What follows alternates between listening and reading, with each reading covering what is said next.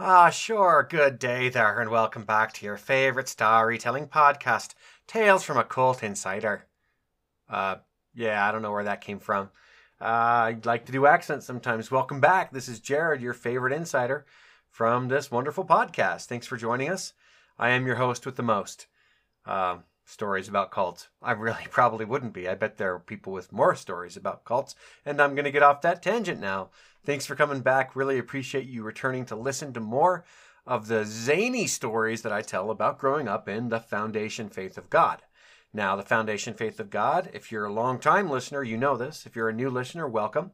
The Foundation Faith of God started out as the Process Church of the Final Judgment, uh, which started in the 60s in Oxford, and it may have just been called the Process at the time. I'm really not sure why they'd call themselves the Process Church of the Final Judgment, which has some vaguely Judeo Christian, uh, mostly Christian overtones to the name, and they really weren't Christian, really, at the time.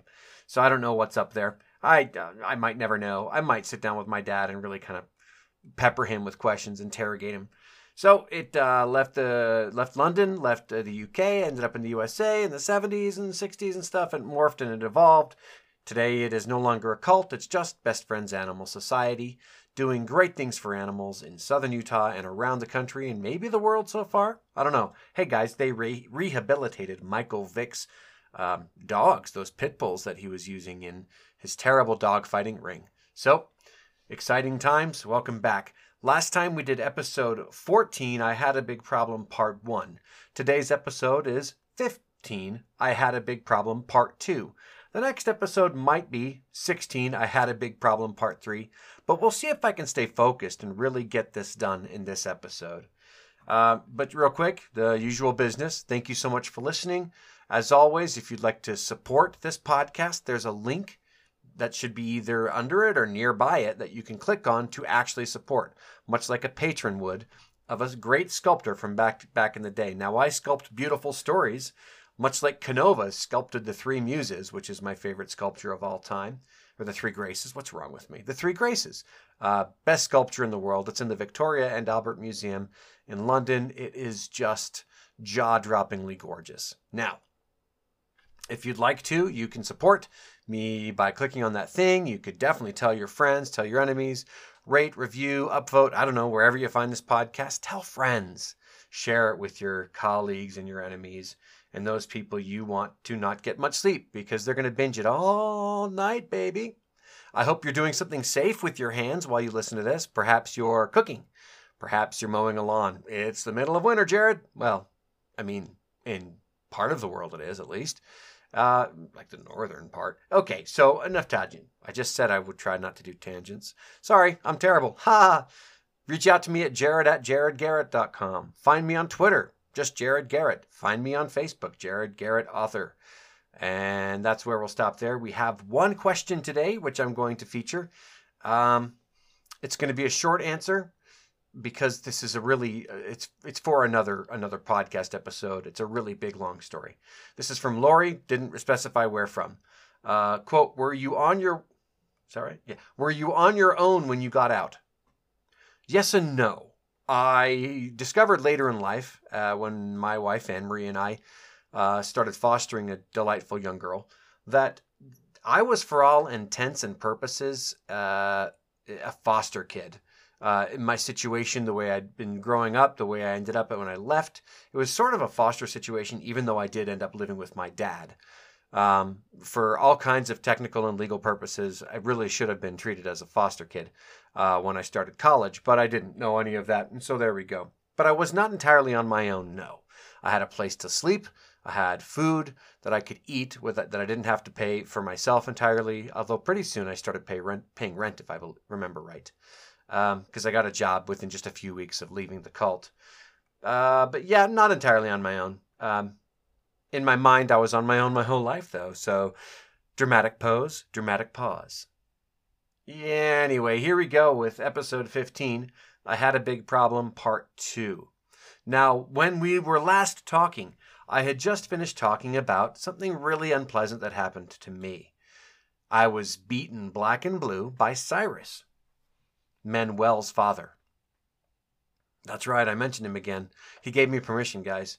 Uh, it was in retaliation for me giving Manuel a solid kick to the side. I defended it in last episode and tried to kind of squirrel my way out of things, but I shouldn't have kicked him, no matter how light or hard it was. Doesn't matter. I shouldn't be kicking people. So, um, I also mentioned that I spent most of my life thereafter until just a few years ago thinking that I was the only one who knew that I had been beaten up by a full grown adult in his temper. Um, I thought nobody else knew that I that this had happened to me, but it turns out Mark knew, and this came up just a few years ago.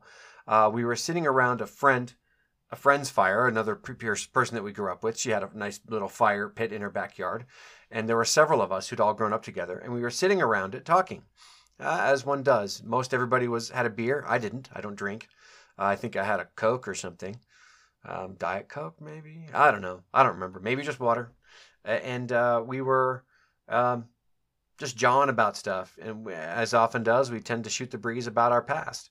And uh, he mentioned that he knew about the me be, being beaten, and I was just stunned, floored. And I, I was glad to know that he knew. But what an odd situation that is. That you hear one of your peers getting the tar beaten out of him, getting the literal piss being be beaten out of him. Um, and you don't go and comfort even though you know they could use comfort, or on some level you should know that. And I certainly don't share it with my peers. I didn't at all. I didn't it didn't even occur to me to. I didn't share it with any trusted adults because guess what? There were no trusted adults. I can't emphasize that enough. I need to emphasize that regularly because that was the most bizarre, disconnected, and unpleasant part of growing up the way I did. The adults the authority figures, the people who should have been my comfort, my the people who gave me love, the people who nurtured me, did not. I didn't trust them because they treated me like an enemy, and so so did I. I treated them like the adversary and did my best to either stymie them or get out of their way and be invisible all the time, and they certainly didn't mind me being invisible as well as the rest of the kids. So, I spent years not knowing that he knew, but he did. I wish I'd known earlier. I think that might have been a little nicer to know that he'd known. Um, it might have helped me deal with it better, or maybe even process it better. In any case, Cyrus. I did want to get him back. I wanted to shove him downstairs. I wanted to lay a trap for him. I wanted to like dig a hole he could break his leg in or something. Um, and I swore, man, I swore to myself I'd get him back, but I never did. But I hated him. I hated him. I wished he would die. I wished he'd get seriously injured. I wished I could find some opportunity to tell everybody and have everybody just look upon him with disgust and rage, but so that he could get comeuppance. But I never did. Uh, anger and bitterness at him did fill me for days, weeks afterward. It slowly dissipated. I mean, I was able to still function like a normal person after a little, a couple of few days of kind of recovering from the immediate trauma. But I never really spoke many more than a few words to Cyrus thereafter. Um, I mean, we did we did interact sometimes. We had to just by by our circumstances, and um, years later, when I got out of, the cult, I ended up in Kanab, which is actually where Best Friends Animal Society is now. It's where the headquarters of the cult was for many years, the same place that Best Friends is, although again, all culty is gone. And then Cyrus stayed in the cult. They stayed doing their activities. Then they then they started taking part in best friends activities and being a big part of that, which is really good for them. But they uh, bought a house. I, I, think they bought it, or maybe they were renting it in downtown Kanab. Downtown. Uh, downtown, there's not much of it, but they had a home down there. And when I was working my tail off to save money, um, I went around mowing people's lawns. And Anne and I got along well enough. I mean, we had a history enough that when she heard I was looking for lawns to mow, she said I could come mow their lawn. Uh, it was really overgrown. I was using a 60, 70 pound mower that I'd lift in and out of the trunk of my old Ford Fairmont Futura. I think it was, I think it was like a 1984 um, version of it. Uh, huge old sedan. I would lift this giant mower that I was borrowing from my friend Jack, Jack Hodges, good, good man. And I went and mowed their lawn, and Anne and I would talk pleasantly enough. Um, and they'd pay me cash, and every so often I'd have to exchange a few words with Cyrus. Now, every time I saw Cyrus, did I immediately think, you beat the crap out of me once? No. But most of the time, yeah, I really did think that. I thought, hey, you beat me up once. Man, one of these days I should talk to you about it. Or I should say, you know, I never forgot that. Do you have anything to say to me? And it might even be good for him to have the opportunity to uh, to ask for forgiveness, to to to apologize for it. And I would frankly forgive him. I would. Um, because I not because it was right, not because he's made up for it, because I need that in my own heart. Um, and it's good to be nice to people and grace is everywhere. There's grace everywhere. Uh, and even when it's hard, even when humanity or the humanity societies or systems or beliefs say that forgiving is letting people off, it's just not. It's not. It's letting yourself off. So, as far as I know, Anne doesn't know Cyrus beat the crap out of me. Piss out of me, to be totally uh, specific and clear. Uh, but he did. He did. Uh, mowed their lawn, didn't talk to him much. I don't like him very much. Uh, today, guess what? He has an art gallery in Kanab. Apparently, it's it's good, doing really well. Good on him. He's a very good artist. I don't like his art whatsoever. Uh, it may be a holdover from my ill feeling that I had for him much of my teenagerhood, um, but I don't like it. I find it overwrought uh, and far too sentimental. Um, please understand, guys, the statute of limitations on what happened to me is far past. And honestly, I believe in a world and in an existence of many stages in life, and I believe that justice will be, in my for, for, for me, in my language and in my my worldview, the Lord's. So I'm not worried about it. I don't want retribution for him at all. Um, but I'm not going to not name him because that would be silly. He doesn't deserve that. It's not done out of meanness. It's done out of let's just tell the whole story, the truthful story. Okay, so you can imagine that um, there is anger and bitterness, which I've already said. You don't have to imagine it. I already said it. Uh, there was much more anger and bitterness as as I moved to Dallas with the angry beans that we talked about and the coagulated, congealed uh, hot dogs in them. Um, and Lucia didn't make any things any better by any means um, because she was insane. But there are there's probably something to say about healing forgiveness, overcoming the trauma of being beaten. There's probably something to say about that. Are we going to talk about it today? Unlikely. The way this is going, I'll probably need a third episode for it. If I do have time at the end of this episode, we'll talk about it. But for now, it's kind of important for me to talk about my big problem. The big problem that I had was my own temper. Now, I was famous for my temper, guys. Uh, well known for it uh, definitely around wherever, whatever branch I happen to live in. Uh, and for the last seven years of my life in the cult, it was in Dallas. Um, really well known uh, for for the temper that I had. I'd fly off the handle at any given moment for a variety of reasons. Often for being challenged on the lies that I would tell, which, I mean, uh, I told lies, so people knew that, and I didn't like that, and so I'd get really defensive and lose my temper and uh, then I would be just terrible. I'd shout or just kind of get shrill or something. My temper was was well known, as I've said. Uh, that I'm not proud of that whatsoever. Uh, I would get into shouting matches, um, and I would try to win them by getting loudest. Uh, I'd threaten violence.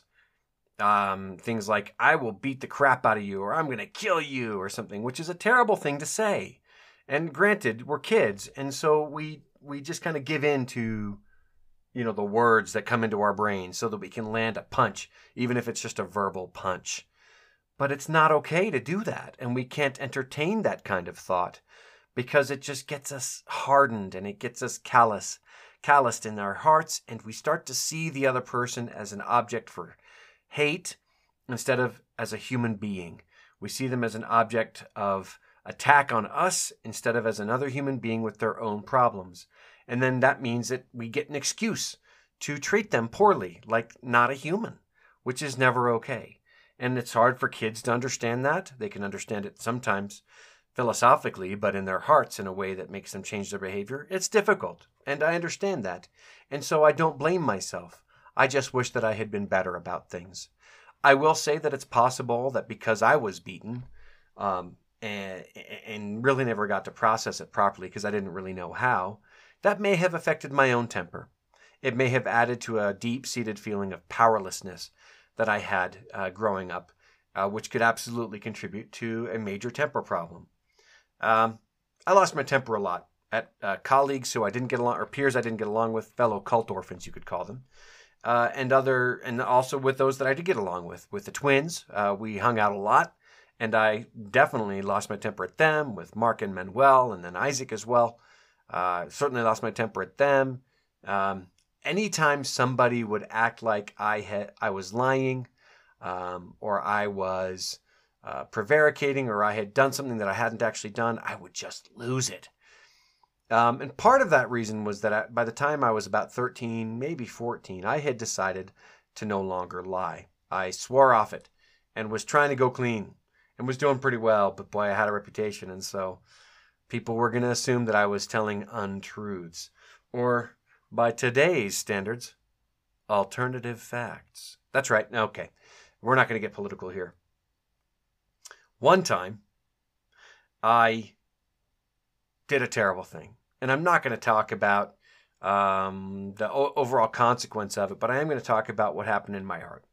In my heart. So, uh, one of the young men I was growing up with, uh, named Tim, to name him because I know he wouldn't mind.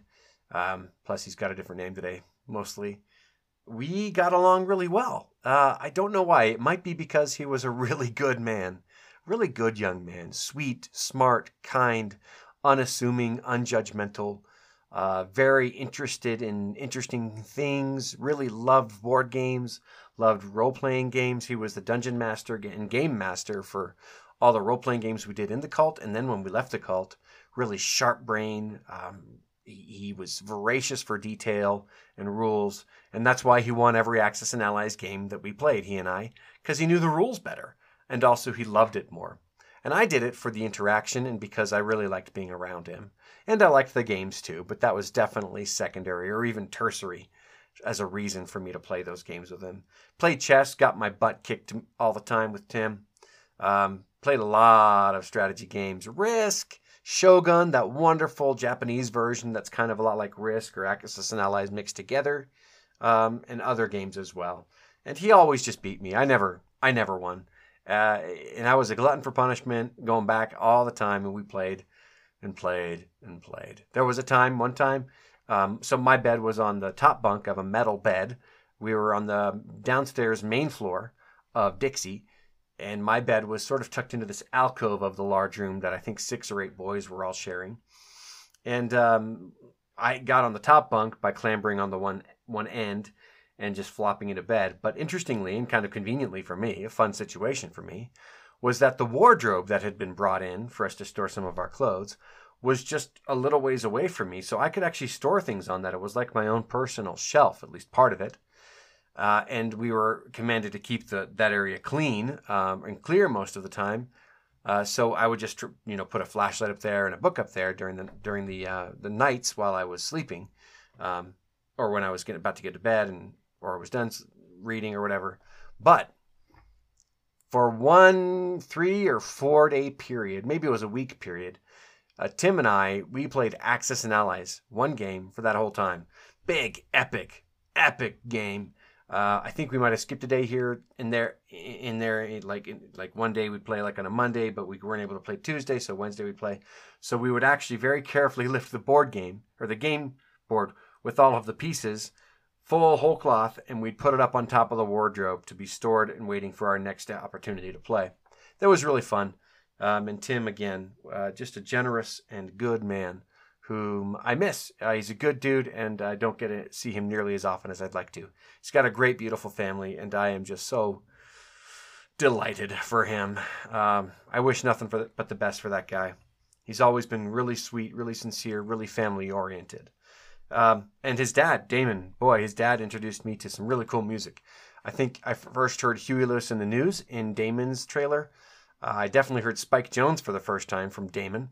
Um, Warren Zevon, uh, Just an Excitable Boy, and Roland the Headless Thompson Gunner Guy, um, and Send Lawyers, Guns, and Money. I heard Warren Zevon for the first time from Damon. Uh, Damon was a genuinely neat dude, and he was Tim's dad, and it really rubbed off. So Tim and I got along real well. Um, and Tim was uh, really an unusual guy. Um, very tall, physically capable, although quite skinny. Uh, he loved athletics. He boy, he got into basketball and he got pretty good. He got into volleyball, got really good. He was fast runner. Uh, just altogether a really um, adept guy. Uh, it, it, was I don't know if it was important to him to be good at stuff, but he was good at everything he tried. It seemed like to me. Uh, unfortunately, one time when we were playing dodgeball or kickball or something else, he broke his collarbone. Uh, now, just to rewind a little bit, so when I say we were playing, I don't actually just mean the boys. We boys, we did play a lot of games there at the house called Dixie. But as faith school attenders, faith school being the school that we attended, started and run by the cult, uh, yeah, we would have PE. Now, PE was a mandated part of the curriculum uh, by Texas, as well as because they said we should be active. So that was fine. And one, uh, we did many activities. They used to do the gauntlet before I even got there, which was apparently some terrible, cruel practice of having um, two rows of kids facing each other with like a ball or something to whip him at somebody, uh, and then the person would have to zoom through that that that gauntlet at getting smacked or thrown, or have balls thrown at them. A little bit like dodgeball, but you can't dodge very far when you're between two pretty close together rows. Uh, and so other games that we would play was kickball. I really liked kickball. If you don't know what kickball is, think baseball, but with a soccer ball. Everything is the exact same as baseball, but it's with a soccer ball. You roll the ball as hard as you can to pitch it, and the batter, uh, or kicker in this case, runs up and boots the crap out that ball and tries to get a home run. And you can you get thrown out to base and everything. You can slide into base, all that stuff.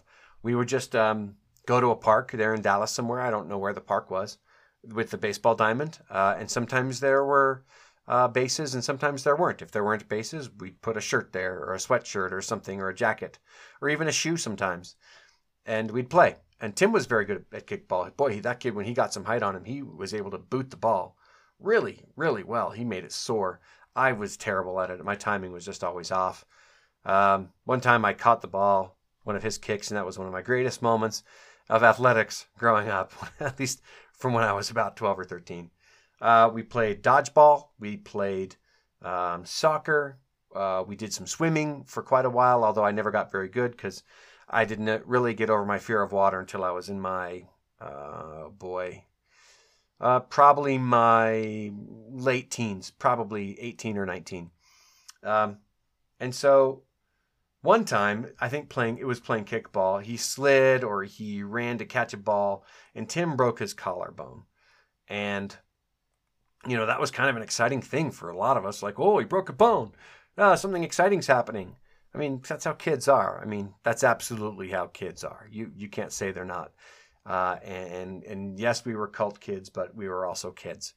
He got a uh, his arm put in a sling so that he wouldn't move his collarbone much as he was trying to heal. But you know, that was it pretty much. Just immobilized arm.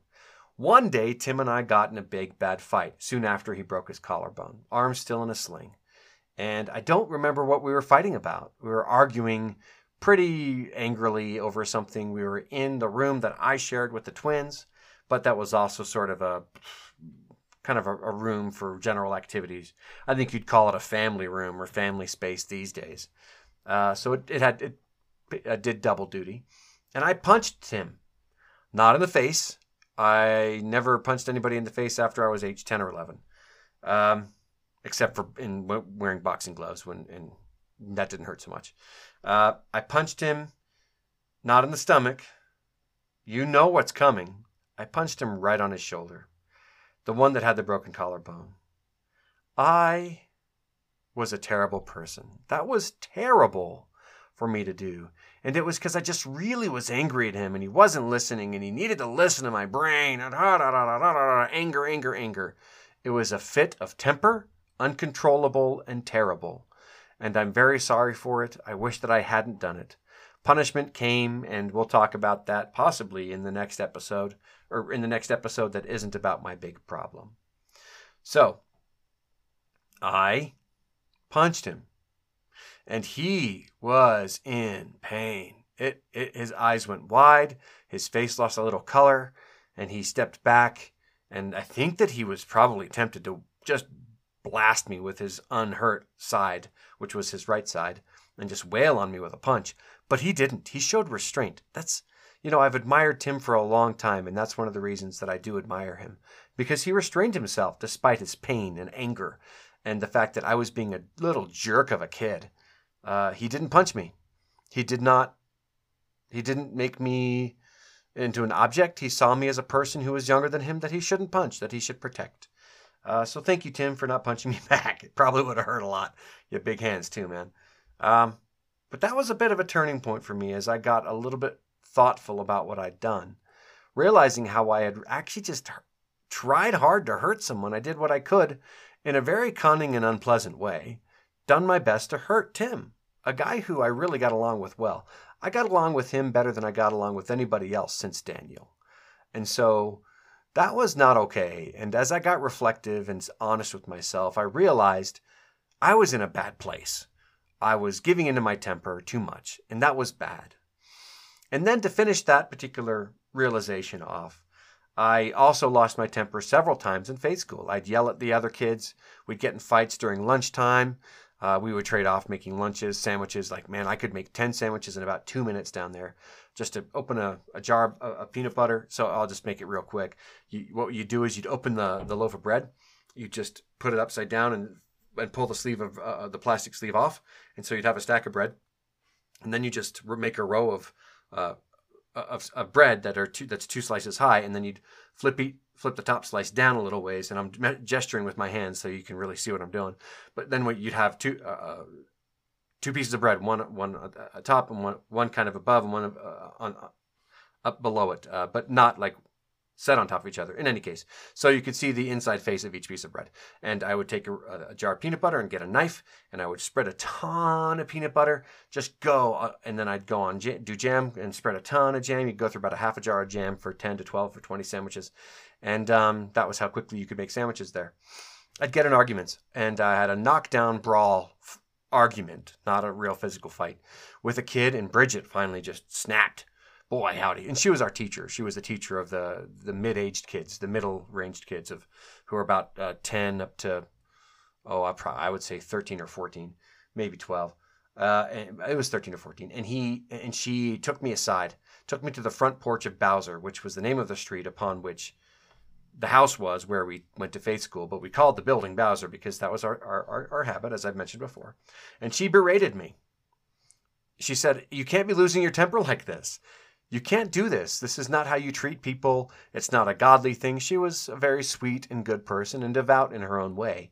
Uh, and she was really strongly encouraging me in strong, angry words to stop losing my temper so much. But then she also softened a little and got a little more sincere and started talking and even asking me a couple of questions. And this is where we'll end today. As she was talking, I finally expressed something to, to, to her that I'd never expressed to anybody but myself. And that was that I actually didn't like it. I didn't like my temper. I didn't know why I had such a temper. I wanted to find a way to control it because, and these are the words I said to her I don't want to be this way. I want to be my best me.